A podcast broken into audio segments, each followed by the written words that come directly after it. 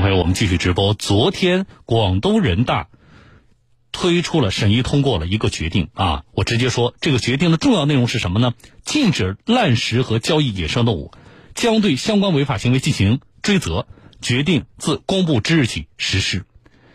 疫情防控的特殊时期推出的紧急立法有什么特殊之处？我们来了解。是从星期六我们就启动了起草工作，我们组建了由呃办公厅、呃法制委、教科文卫委、社会委啊，就相关的一些委员会啊，呃组建了一个起草班子来进行起草。那么用了两天时间起草，昨天我们就报省委同意，然后我们召开了主任，到今天通过，总共是用了不到四天的时间。作为决定起草人之一的广东省人大社会委副主任委员陈永康，昨天傍晚在接受专访时透露，决定从组建团队到最终发布，历时仅仅四天，争分夺秒，迅速启动并制定出台，目的在于为疫情防控工作提供有力的法律保障。嗯，在这个疫情关键时期，那么专门出台这个决定呢，呃，也是一个是为了这个全面提高依法防控、依法治理能力，为疫情防控工作提供有力法治保障。陈永康表示，此次决定的最大亮点是在疫情防控这一特殊关键时期，明确提出禁止滥食和交易野生动物。他说，之所以如此，是充分考虑了广东省情。这方面的规定呢，跟其他几个外省相比呢，我们应该说在这一方面的这个笔墨啊是比较多的。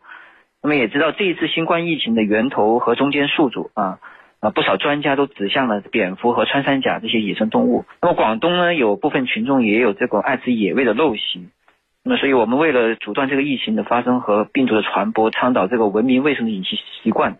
所以我们在这个呃野生动物保护法和动物防疫法的基础上，专门对这个。交易和滥食野生动物做的规定啊，比如说我们第四条规定，严禁这个农贸市场啊、餐饮单位、商场、超市、电商平台等。交易和消费这个场所啊，开展这个野生动物的交易和消费活动。记者留意到，在决定第五条第一款中，特别对个人的义务方面作出规定。陈永康说，这是在疫情防控的特殊时期的一项特别立法。这个立法是在疫情防控时期、特殊时期的一项特别立法。那么在疫情防控时期，我们特别强调。呃，禁止交易和消费。那我们实际上就是革除这种滥食野生动物的陋习啊，不得滥食野生动物，养成文明卫生的饮食习惯。另外呢，我们第六条这里呃专门列举了啊，比如说这个出售、购买、利用、运输、携带、寄递野生动物及其制品，为出售、购买野生动物及其制品发布广告和提供交易服务，滥食野生动物的违法行为，也要相应的这个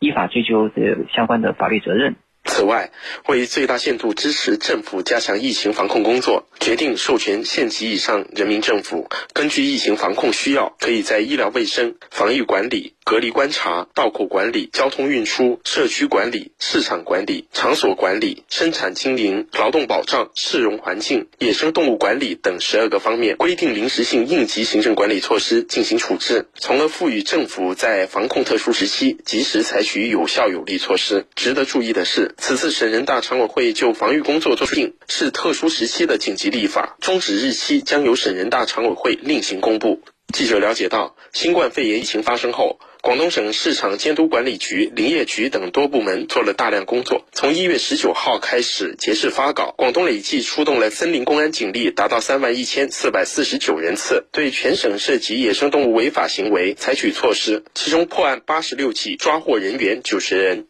昨天下午，广东省林业局局长陈俊光在接受记者采访时表示，此次决定的推出将为下一步的工作提供重要支撑。这次人大出了这个决定，那为我们。呃，在疫情防控期间呢，呃，做这个进一步加强野生动物的管理，尤其是呃进一步加大这个执法的力度啊，提供了强有力的依据啊。过去的一些执法呢，我们都是依据野生动物法和野生动物条例来实施，没有对全没有覆盖的所有野生动物啊，只是对保护类啊才能够采取一些行政处罚啊、刑事处罚的一些手段。那么这一次决定，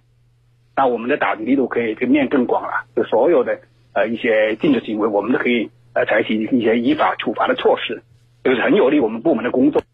好了，听众朋友，这里是小东有话说。节目到最后呢，今天我们收到了一些听众朋友发来的信息，致青春发信息给我说，